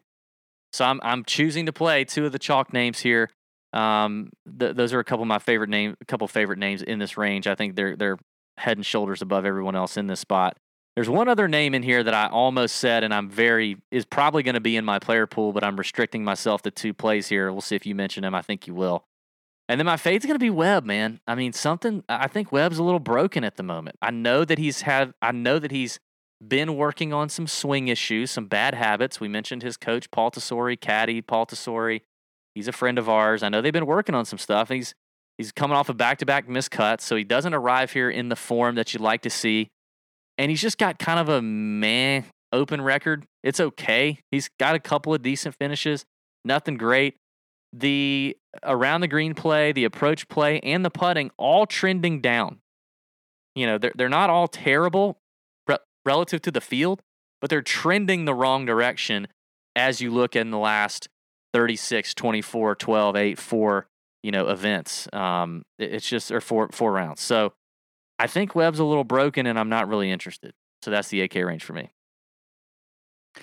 Okay. Well, um, jeez. Uh, since you started, uh, my two guys here were at the top, Patrick Cantlay and Patrick Reed. Hey, So those were the two guys I had. So then I have to feel like I got to. I'll give you my third one. Do you want my third one? I feel like you were going to say Scotty Scheffler. Yes. Yeah. Yeah. Um, I like Scheffler. I mean, I have a soft spot for Scheffler. He obviously uh, helped me win some money at the U.S. Open, but um, I don't know about him yet. Why not? I have a, I actually have a few hesitations about Scheffler. Th- and that's weird because normally, like you said, you love Scheffler, so I can't wait to hear what these hesitations. are. Well, I think you you mentioned really early on, on in the show experience. Yeah, and yeah. Uh, he does not have any experience here for one. Now, I did just talk about Viktor Hovland, uh, but I do think Viktor has a lot more experience playing overseas and around the world and that kind of stuff. Whereas I don't see that with Scheffler. So that's one thing. Um, you know, you look at Scheffler's greens in regulation right now, not very good. His bogey avoidance isn't great. I mean, he's 80th, 79th in the field there. Um, so there's just a few things about Scheffler that worry me a little bit. I, I, you know, he is typically a pretty good driver of the golf ball. You know, one of the things I looked at for the U.S. Open were total driving stats, and he and Jon Rahm were head and shoulders above anybody in the field. Um, but still, he can tend to spray it a little bit. And I just, I don't know. Scheffler worries me. If he's super low owned, then I might look at playing him. But I have a feeling he's going to be a little bit chalky. I mean, he did shoot a deck. Did he almost? Did he almost shoot a fifty nine at the Scottish Open? This he was week? like ten under through ten holes or something ridiculous. I mean, he finished T12. Um, he shot two under today, 13 under for the tournament. I don't know when. I don't know when that. Uh, let's see. Round three, he shot a 67. Round two, he shot a 63. Uh, and yeah, in round one, he was he was uh All right, One maybe over. I don't know. I thought I saw he was like ten under through ten holes somewhere, but I don't know. That could just be European Tour crazy yeah. scoring shit. Um, Um, but yeah, so I do. Um, my favorites though were Cantlay and Reed. Well, let me let me let me sell you on Scheffler a little more, if that's okay, because I think he's an interesting name to sit here and talk about. You're right; he doesn't have experience. He does come in here in great form, as you mentioned, the T12 Yeah. at the Scottish. I like that he went over there and and got it, got amongst it, and got got comfortable with with playing over there and and and doing his thing. Because you're right; he probably doesn't have the experience that uh, Viktor Hovland may have had coming over there. Um, uh, he's proven to do very well in major championships and in tough tough scoring conditions. The total driving thing, uh, I, I he I think that's very valuable for him this week. I think that is extremely valuable because I think as long as he hits it, when I look here at at, the, at these numbers, he's one of the best in this field. When you look at driving distance and fairways gained on Fantasy National, he's 35th in driving distance and 65th in fairways gained, which I mean doesn't sound. I mean, you're like 65th in fairways gained, but I mean, it's middle of the pack. The Uh, yeah, and relative to other names, you'd be surprised how good that is. Like Cantlay's 32nd in distance, 93rd in fairways gained. You know, like you wouldn't think he was that far off. I mean, hell, Webb Simpson's 75th in fairways gained right now over the last 24 rounds. So it's uh it's not bad, and I think that's going to help him a lot because of the at the distance he has. He's going to hit a lot of short irons into this place. Um, so I, I'm I'm excited to see what he can do with those opportunities. And the scrambling is pretty good. He's actually a good scrambler, and even recently the the sand play has been okay. Um, I just think this is a good spot for Scheffler. Yeah. And, and he's 12th. No, sorry, 14th in the Ryder Cup standings. I'm sure he'd love to play for the U.S. in his first Ryder Cup. Um, so he's on that bubble. He needs to work himself into that top 12 and, and or at least be, you know, give himself as good a chance as possible to, to be considered as a captain's pick. I think that's got to be something that's on a lot of these guys' minds right now. So I like I like Scotty Scheffler here, and, and I will most definitely have some shares of him. He wasn't in my first two because I feel like Cantlay and Reed are the two safest plays here. yeah, but are we trying to be safe to win a GPP, or are we just No. trying to? No, but I, but they're my fa- I say safe, but they're also they're my favorite plays. I mean, I feel the best about Cantlay and Reed. If I'm giving Yeah. you my favorite plays in this range, those are the two I feel the best about. No, I mean I did too. That's why they were Okay, the yeah. two guys. I li- my fade, by the way, was Willie Z. Freaking Willie Z. What the hell, man? What? He's just got so much going for him, and I, I, I just the putting with him really concerns me this week. Um, you know, we talk about guys that are you know playing their you know their first time here in an Open Championship. I think of- the most vulnerable of them, it's it's Willie Z. You know, I, I think that um, you know we've seen his play just kind of fall off the last few weeks. Um, he's played a ton, obviously, this entire year. Uh, so for me, and it's it's it's more of a feel kind of gut thing there. I don't think his ownership is going to be that high. I don't like that price at eighty five hundred either. I think it could be a little bit lower for him. So Willie Z is going to be my fade, uh, and I don't mind the Webb fade. I think that's a little easier one to predict, but uh, Willie Z will be my fade. Um, any other thoughts on on other guys in this range that you think should? I mean, we got ten guys, so I know, it's it's the the three that are going to be interesting are Scott, Rose, and Fleetwood. Hmm. Like, is that are those three guys? Now Rose is not, but could Adam Scott or Fleetwood entice you just a little bit? No. Uh, listen, I Because you're going to get really low. and this is rare. All three of this is rare because so many DFS talking heads love Tommy Fleetwood, but I've never been a Tommy Fleetwood guy. I've never been a Tommy Fleetwood guy. I've never been tempted by him. He's not a guy that's lost me a bunch of money through the years. It just hasn't happened for me. Now I have other guys that I have been and they've lost me a bunch of money, but I can't say that about Tommy Fleetwood. I'm rarely tempted by him. I feel like he he he eh, you know constantly underperforms.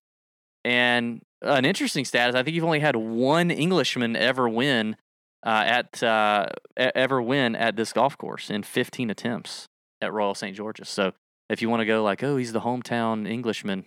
I mean, there's a lot of those guys here. Paul Casey's another one. Justin Rose, Matt Fitzpatrick. In a minute, we're going to talk about. So I mean, yeah, there's there's plenty of those guys here, and he did just have a decent week at the Scottish, but I just feel like he constantly underperforms in majors. So I just don't get, I just don't get Tommy Fleetwood. And Adam Scott pisses me the hell off. See, Rose pisses me the hell off because Rose, I could just see I'm not that tempted all, by all of a sudden. I feel like Rose just like like looks like a weekend golfer, and then all of a sudden you'll see him at a tournament like the Masters or something, and he just shows up, and I'm just like, what the hell? Where did that come from? The only one I, I guess I could, if out of those three, Scott may get me. Scott could maybe get me. He could maybe tempt me here. He needs to put the driver away though. He he needs to club down on some of these holes. Like his his driver is not good right now. I But mean, he- yeah, didn't play him terrible. no, he has not. He is not. Top 15 at the Travelers, 35th What's at the U.S. Open, Total. Uh, T16 at Memorial. let's look at his total Open Championship record here. Let's see. God, he's played. He's got a great Open record. I mean, he's got a a runner up in 2012, third in 2013, fifth in 2014, 10th in 2015. That 2012 to 2015 run was pretty sick. Then a 43rd, 22nd, 17th, and a miscut in 2019. Damn good open record though, but it's been a while, you know. Um, I don't know. I mean, I maybe could get it, but it's going to be tough for me to play him and and not play. You know, that that's the thing about like, could you make a very nice looking balanced lineup with like starting in the 8K range? Hell yeah. You know, you can have Mm. Cantlay, Reed, Casey, you know, somebody You else. haven't even and- mentioned Finau yet. hadn't mentioned has a great open record, by the you know, way. you could do that. I, I don't like doing that because I think there are too there is way too much win equity in the nine and tens. Like you, I just think you need to have, you know, if you want to play Reed and Cantlay in a lineup, if that and then maybe that's going to be a popular stack. I don't know, but if you want to play those two in a lineup, I still think you got to have somebody in that 9 10k range that's going to bump up your your win equity there a little bit more um, before you get you get going. You know, you get down a little too cute, but you could have a really attractive lineup full of names if you just stayed real balanced in that 8K and high sevens. You could totally do that, but you know, and maybe I would do that. And maybe that's how I would have an Adam Scott lineup. But other than that, like it's Adam Scott, Scotty Scheffler would have to be like 15 to 20 percent, and Scott would have to be like eight for me to do that. But if if Scheffler's like 12 percent, you know, because that's the thing is a field this deep, the ownership's going to be pretty spread out once you get down here, you get to this point. Like it's going to start getting spread out. And I'm just not to I'm not to sacrifice the guy like the upside of Scheffler, which I think is better than the upside of Adam Scott, um, for a few a few ownership percentage points on Adam Scott. I don't. Uh, I agree. And F, I F just think Justin those Rose. three names are interesting right there. Scott, Rose, Fleetwood. All they're right there together. Mm-hmm. All those, Rose full on fade for me. Just I'm not even gonna just not even to attempt it, huh? not even gonna attempt it. But I can see Fleetwood or Scott creeping in there. Okay. Um, Pat, let's talk about the the seven K range, and I'm going to let you start this range off since since uh, you got mad about the last two. Gosh, Before you do, um, I will say this: we're talking about betting on a lot of players here, right? And playing DFS and all this stuff. And a lot of these guys, uh, you can bet on having a Fujikura shaft in their bag. So if you play golf, you play real golf, you know, you need a Fujikura shaft, just like a lot of these other guys. It's the most played shaft on the PGA Tour this season in any drivers or fairway woods or metals or whatever. And the Ventus is the number one shaft model on the PGA Tour. It's been used to win all three, uh, on all three U.S. tours the PGA Tour, LPGA, and Champions Tour, and the European Tour. Notable guys using the Ventus. How about uh, Dustin Johnson, Rory McIlroy? Ever heard of him? Jordan Spieth, Adam Scott, we just talked about, Sergio Garcia. It's available in three models with a wide range of weights and flexes for any golfer. If you're a tour pro or a weekend warrior, the Ventus could uh, could probably work for you. It'll help you find the center of the club face more often for better consistency and distance. Pat, you need the Ventus. I don't know if you have it in your shaft in your club yet, but you need to put it in there. I know you have it. You need to put it in your club. Get you off the toe a little bit. Ventus with the Velo Core is the performance standard for club fitters. So find a local fitter at fujikuragolf.com and check him out on Instagram at Fujikura Golf. That's F U J I K U R A Golf. FujiKuraGolf.com. Check out the Ventus. Good shaft. Good shaft. Good people. Good, good, trusted club company. All right, Pat, hit me with the 7K range and uh, the range where, you know, you got Shane Lowry, your defending champ, Fitzpatrick, Joaquin Niemann's up in there, you know. Matt Wolff's in there, but he withdrew, so heads up there. Lee Westwood, Daniel Berger at seventy four hundred dollars, possibly one of the chalkiest seven K players of all time is in there. Uh, your boy Francesco Molinari is in there. Bubba Watson's still listed, so don't worry about that. He's withdrawn. Rickie Fowler's got his. I think this is the last Open he can play in under his current exemption, so he better do something. Guido's in there, down there at 7,100. Russell Henley, Ian Poulter just played well. Uh, Corey Conners, Zach Johnson, Henrik Stenson, those those are just some of the guys here in this range. So why don't you tell us a few of your favorite plays? We're probably going to talk about a lot of names in here. So get everybody Yeah, get well, comfy. Yeah, there are a lot of names that we can even talk about. I know Matthew Fitzpatrick is going to be one that everybody's going to really be on this week. I think um, he was not in my uh, listed three GPP plays, but I do think Fitzy is a good play this week. I think he will probably be one of the chalkier guys here at 7,900, coming off of a very good week at the Scottish Open and in good form this year, uh, pretty much the entire year. Um, but I'm going to drop below there, and I like Joaquin Niemann at 7,700. He was second at the Rocket Mortgage, lost in that playoff there. He is a guy now.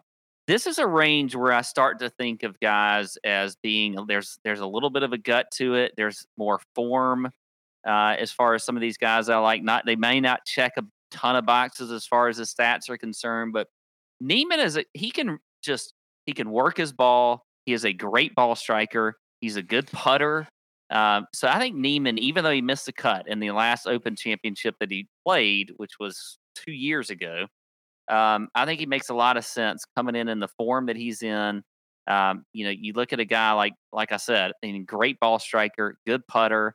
Uh, you look at bogey avoidance; he's top twenty in the field. I like Niemann a lot at seventy seven hundred. I will kind of wonder what his ownership's going to be like. I don't. Um, I don't think it's going to be great. I mean, I don't think it's going to be like too much. I want. No. I, I want to chime in here on Niemann because I looked at him. The ball striking super attractive. The putting is good. He sucks around the greens for the most part. He played. He was really good around the greens at the Rocket Mortgage. I think he was. Uh, I mean, I think he was like hundred percent scrambling for the week or something. I, I don't. I don't know about him though. I feel like Niemann has shown a propensity to feast on the easier courses. If you look at his his tough course track record, he doesn't have as many good finishes as I want him to have. He's got a bunch of made cuts. Um, he's got a couple top 25s, but it just it seems like he he's feasting on these birdie fest. I could be wrong. I'm just just perusing his uh Yeah, I mean, you know, 31st at the U.S. Open on a very difficult course, um, in which he started very bad the first day. I think he shot four over the first day, and then really, you know, came around the rest of the week. Um, Niemann is just a guy, though. If you if you talk about you know controlling your ball, this guy can do all kinds of things with his ball. I mean, he re- really just can flight it how he wants to. Um, just is in complete control of what he's doing there. So I like him a lot this week. I mean, if the think he's wind got- picks up and he's on the right side of the draw, you're right. I mean, the way as low as he hits it, that little low runner that he hits, is very enticing. If if these Yeah. if the conditions were a little more firm, like we thought too, that'd be interesting. We'll see. You know, we'll hear from our friends on the ground, like if it dries up a little bit by Wednesday. i- i- that that could be interesting for him. You're you're right. It's a sexy. He's a sexy name there because you feel like he's got so many. He's got chops. Like he could get it done. Yeah, no, I agree. Um, oh man, um, I'm going to go down actually a little bit cheaper here with two guys for you, and I'm going to start with Rickie Fowler at 7,300. I like Rickie this week. You know, we saw him play extremely well here last year or last time they played Royal St. George's, and we've seen some decent form out of him lately. I think he's going to be super low owned still. If I get a high owned Rickie Fowler, I'll just be pissed anyway, and I won't play him. But I don't think we'll get that. Um, and this is definitely a gut feel here. But Rickie has always talked about loving playing overseas in these type conditions on these type courses. I think he has a good natural feel for these type courses. So I that's a that's just that's good enough for me. I'll play Rickie Fowler and then Branden Grace at 7200. You know, Branden Grace is, you know, he won earlier this year in Puerto Rico and is just quietly having a really good year. Top 10 at the US Open, fourth at the Memorial. You look at the stats for him, I mean, they're all pretty good. He's top 10 in the field in scrambling, top 40 in approach, fifth in bogey avoidance. He's a good putter, 22nd in strokes gained putting over the last 100 rounds. I think Branden Grace makes a lot of sense on this course. And then you just look at the, uh, you know, the Open Championship history. Not only does he have what the scoring record in an Open Championship, where he shot 61, 62, or whatever it was when he finished top 10 a few years ago. Uh, you know, has a top 20 in 2015. T50 won the year. Um, Shane Lowry won it uh, a couple years ago. I love Branden Grace at 7,200 this week. And then my fade is actually a guy that we've seen uh, play well last week, uh, or at this or this week today at the Scottish Open, and that is uh, Ian Poulter. Mm. Yeah, gonna fade Ian Poulter at 7,200. He, by the way, has a terrible Open Championship record when you look at the last five years. He does have a top 15, but three missed cuts in the last five years here. Uh, you look at, sorry, excuse me. You look at the stats, you know, 72nd in approach, 103rd in greens and regulation, 93rd in bogey avoidance, 103rd in ball striking uh, when you look at um, windy AF conditions. I do love his scrambling ability. Ian has always been a great scrambler. I think he could be a little bit higher owned though at this low 7K range, coming off a really good tournament at the Scotland Open or Scottish Open. And I will, uh, I'm going to fade Ian Poulter this week. Hmm. Okay. Okay. Interesting. You talked about Rickie. Our girl Nita is watching live on YouTube. Shout out Nita and DFS Trash Talk. She's. I, I think she. I think you you triggered her with the Rickie talk. She's struggling. It's tough. It's really tough. I'm with you, Nita. Actually, it's it's triggering to talk about Rickie. I don't know, Pat. I think I might just save myself the headache because I feel like, you know, if I don't play him, I can avoid likely a lot of pain if I don't play him and he does well or he, like he won. I mean, could you imagine? I, although, like, I don't think he's going to win. but and you're not looking it. for a Just- winner here just in the think 7K range. just think about it. Stewart Cink's won twice this year. Harris English has won twice this year. Phil Mickelson won a major at 50. Uh, I mean, Rickie Fowler like winning his first major would not be the probably wouldn't be the weirdest thing that happened so far this season. But yeah, I don't think it's going to happen.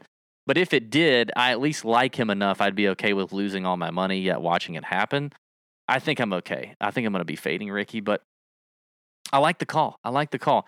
Uh, we got to talk about a, a handful of names here before we get into my, you know some picks I like. I mean, Daniel Berger at the price of 7400 is DraftKings giving everyone a big ol' temp- temptation biscuit. You know what I mean? If uh I mean, it's going to be tough. Him and Sam Burns, which we've not got to the 6K range, but I mean, him and See, Sam I don't Burns really like Berger this week. at 7,400. You don't like Mhm. Berger? No, I think he could. It, it. I think he could be the one that like really just crash and burns. Take a guess what Daniel Berger's world golf ranking is. I don't care. I mean, know you don't care. I knew you were going to say that. I knew you were going to be like, I don't give a shit what his world got. Just take a guess what it is. 14. He's 16th in the world. That is that is sandwiched between Viktor Hovland, Webb Simpson, Tony Finau, Hideki Matsuyama. And he's 7.4 thousand on DraftKings. That's what I'm saying. Like you get a world class player who does play well in windy AF conditions. I bet if you look on Fantasy National, who does play well out of the out of the sand, who is a good ball striker, uh, you know, who is in decent form, and and is also on the Ryder Cup bubble. He's currently 12th, right there on that 12th spot on the Ryder Cup.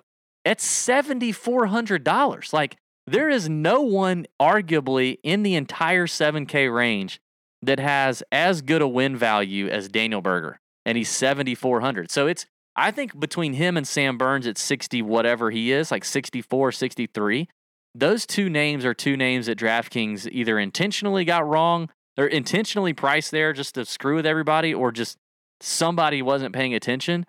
But those are two names you are going to have to take a stand on at some way, somehow, because they're they're too good to just like act like they're not there. Like you either have to basically say, I'm going to, I don't care, eat the chalk on these names because the savings is so good. Or when you see ownership projections and they are in the, they're up there, like, cause I think they will be. Um, you just go, all right, well, I'll just take my chances on the two young guys and, and, and bounce. But I mean, starting off here with Berger, I think it's, it's, he's very tough to avoid at seven, seven thousand four hundred. I mean, Berger. He so he just finished the John Deere today. yeah, He's traveling over. I'm plenty of people, plenty of people do that. I'm never a huge fan of the travel narrative and things like that. But is there anything? And I'm asking you this because I don't know. Maybe you know. Is there anything extra he's got to do to wait before he gets on the course because of COVID or things like that? Like, Uh, is there a day, is there any kind of day lag that he has to go through? Like I don't know. I'm asking this question because I don't know. No, I don't. I don't think so. I've read about some of the restrictions, and the restrictions are ridiculous. So um, there's a lot of dumb stuff going on. But they the the charter does take a group of these guys to um you know to to England. Uh, now you know one ridiculous thing and something that maybe we should have said up front. Like the rule is, if anyone you're on a flight with tests positive for COVID, even if you are vaccinated, you are out. So like that could really f up your lineups in the middle of the round or in the middle of the tournament if that if that comes down the pipe if that happens if someone tests positive so if these guys fly over and the person that they're with is not even in their four person bubble that they're allowed to be in all week and the player is vaccinated it doesn't matter.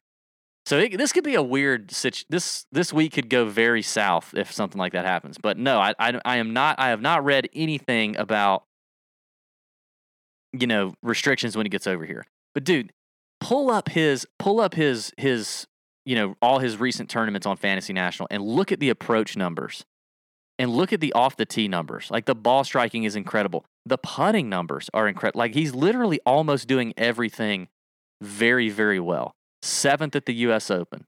Not a great pga okay? Um ninth at the players. Won the pebble beach pro am earlier this year. He- he- he's he's just been playing so good man. You doesn't don't have to tell me this. Okay, okay. two- the two guys that I put in my lineup at the U.S. Open were Berger and Scheffler, but it was because they were coming in a little bit under the radar. Then it, a guy, you know, if we get a, a super high owned Berger at seventy four hundred, I may choose to fade that.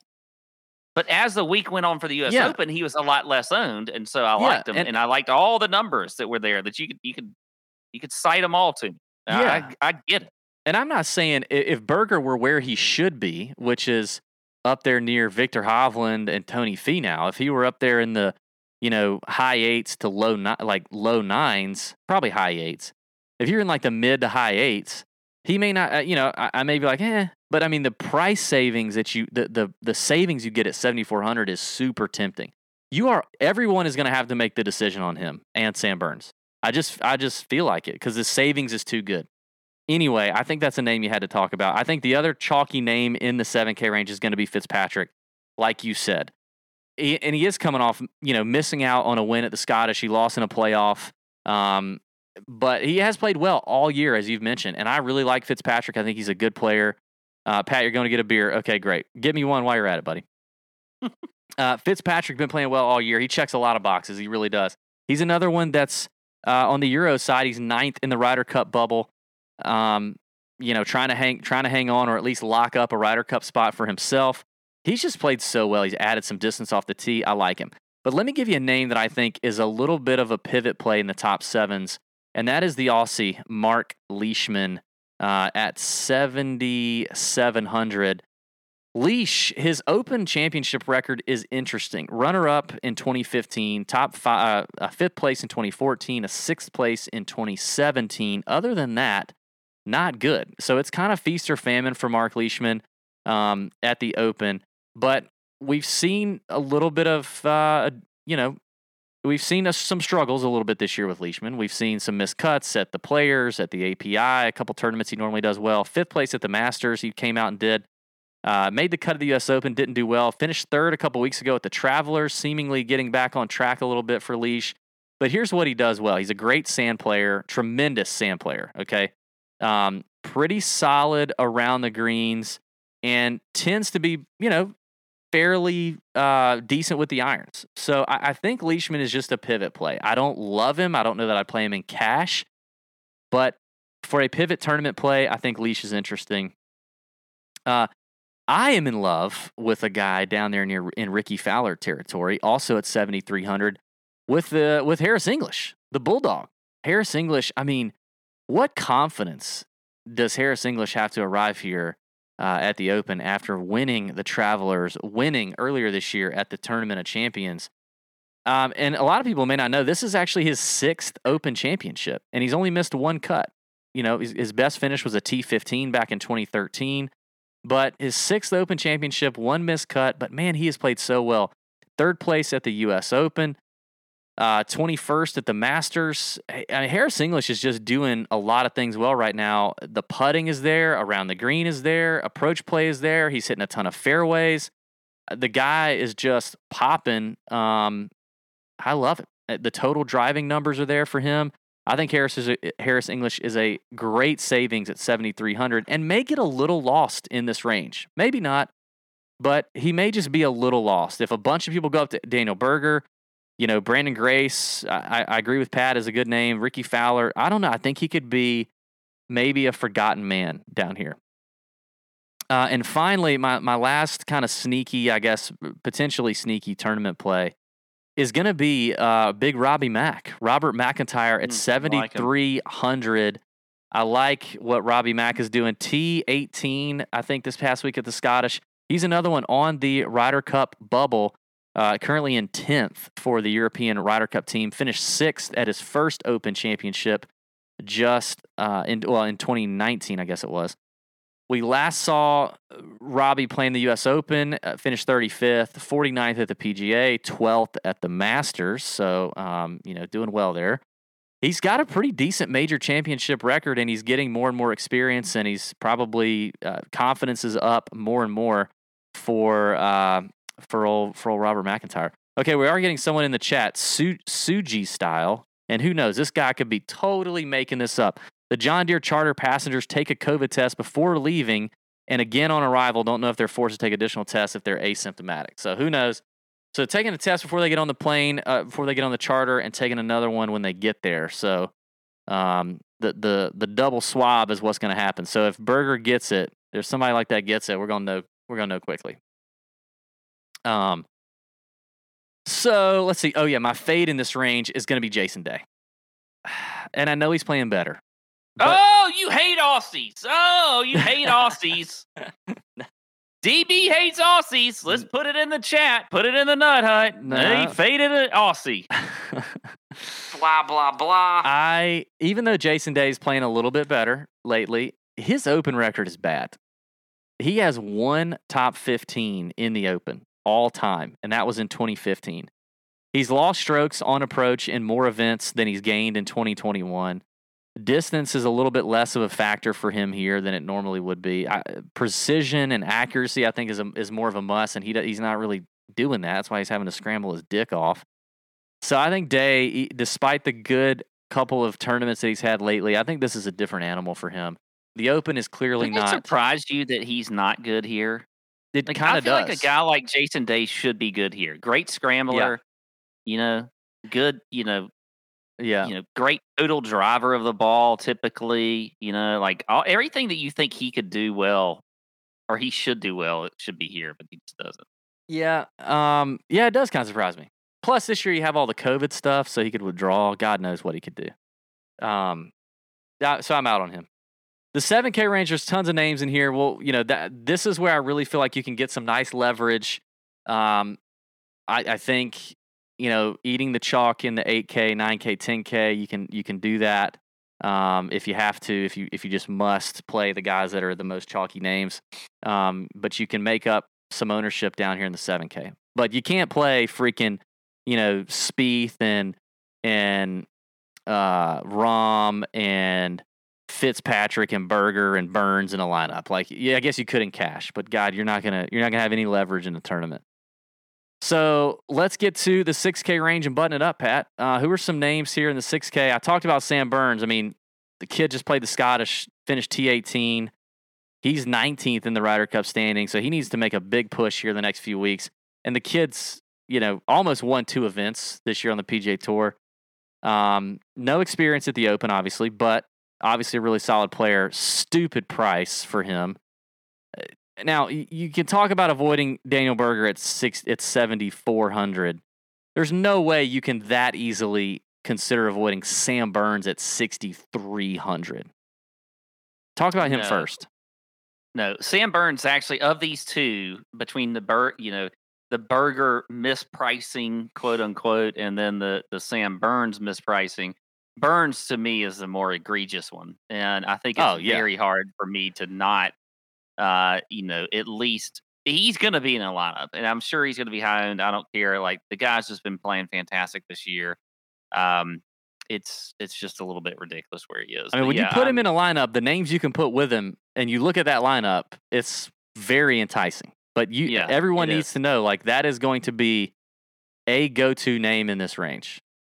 Yeah, it is. Um, but a few others because I know Berger is obviously one that everybody's going to talk about. But um, you know, I like Kiz at sixty nine hundred. You know, he, he's finished top ten in his last two events. You talk about the Ryder Cup.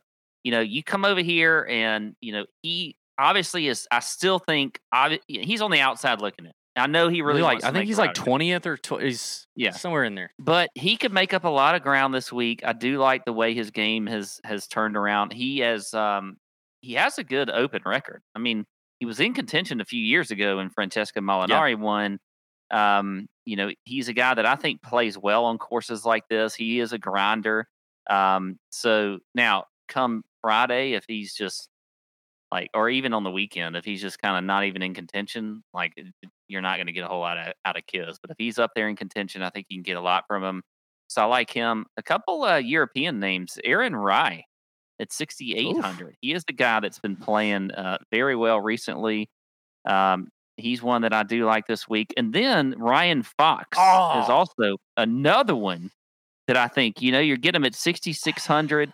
Last week he finished 44th at the Scottish Open. He did miss, miss the cut at the Irish Open, but then before that, top 15 at the BMW, top 15 at the Scandi- Scandinavian mixed, whatever the hell that is, top 15 at the Porsche European Open, top 10 at the Saudi Inter- International, which was earlier this year in February. But Fox is one that's kind of popped in the past for the Open Championship. He does have, you know, some history playing uh, in this tournament. Uh, you know, long off the tee, has Yeah. a, you know, was 16th here two years ago, T39 in 2018, T50 or T49 in 2015. Fox has a little bit of experience and um, is uh, is playing well. So I like him. And then who else did I have? I think that was it. I think Stewart Cink makes a little bit of sense too. He's up there at 6,900. Obviously, he's won this tournament before in a year that pissed everybody off because Tom Watson didn't freaking win. But still, the way hit Cink has been playing this year, it's hard to avoid him at 6,900. So there's some names for you. Yeah, a lot of agreement there. Fox also a really good like link style record over his career. He was one I had circled. On you you snatched him from me. Agree with you a little bit on Cink. Definitely agree with you on Kiz. Uh, He loves the Open. Um, he's been over there preparing, ready to go. Obviously playing well. This does suit him very, very well. Short game, all that stuff. Love, love Kiz here for sure. Um, I, our boy Joel Dahmen. I, I, like Joel. He's been over there for a few days now. Gino's over there. We've been texting him a little bit. Uh, Joel's hitting it well. He's confident. The around the green play, the the bunker play's been okay lately. Very accurate driver of the ball. I like Joel here. I think he's an interesting name. Um, Lucas Glover. I mean, played here in 2011. Winner. W- winning the John Deere, getting on the charter. Now, he was in the Open before winning the John Deere. He was already in. But, I mean, he, he is a major champion. A lot of people forget that. Lucas Glover. Um, I, he's hitting the ball well. And what's crazy is he's he's putting. He's actually putting well lately, which is super weird to to say. Uh, but he gained strokes now in his last five golf tournaments with the putter. I'm not sure what's happened, but uh, you might want to go ahead and you know kiss your loved ones and uh, get get in your bunkers. But Glover's an interesting one. If I want to throw out a couple of Euro names, Lucas Lucas Herbert, uh, old Care Bear oh, Hair Bear. Um, I mean Herbert. Herbert, yeah. I don't know why I said Hair Bear. He's uh, T four. You were just trying to get fancy. Maybe I was. I was just get into those names, and you're like, yeah. I'm gonna, next on the T, Lucas Herbert. Um, T four at the Scottish, just coming off a victory. He's got one ear that sticks out further than the other, and that's interesting. He's an Aussie, actually. Uh, Herbert is. So I don't. I shouldn't have even said Hair Bear. I should have said he, he, Lucas Herbert. No, he, oh, I just lost it. I don't know. Anyway, he's playing really, really well right now. He's got to be confident coming into this thing.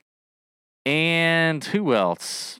Dean Burmester gets me a little bit. He's kind of an old European stag, mm. you know, faithful guy in European Tour DFS. T35 at the Scottish, he hits it a long way. Aggressive player, um, and got a little bit of a links record as well. And then Sam Burns. I mean, hell, Sam Burns, geez. I think Sam and Kiz are going to be your popular plays in this 6K range for sure. Um, so there you go. There it is. There's the picks. It's a long show, but you know, it's a it's a good one.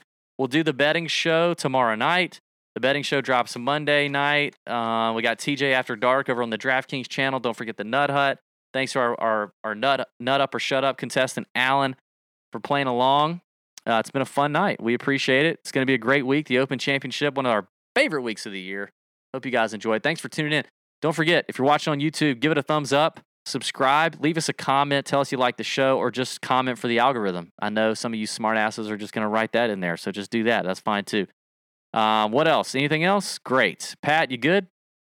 Yeah, I think so. I think I'm good. Uh, ready for the betting show.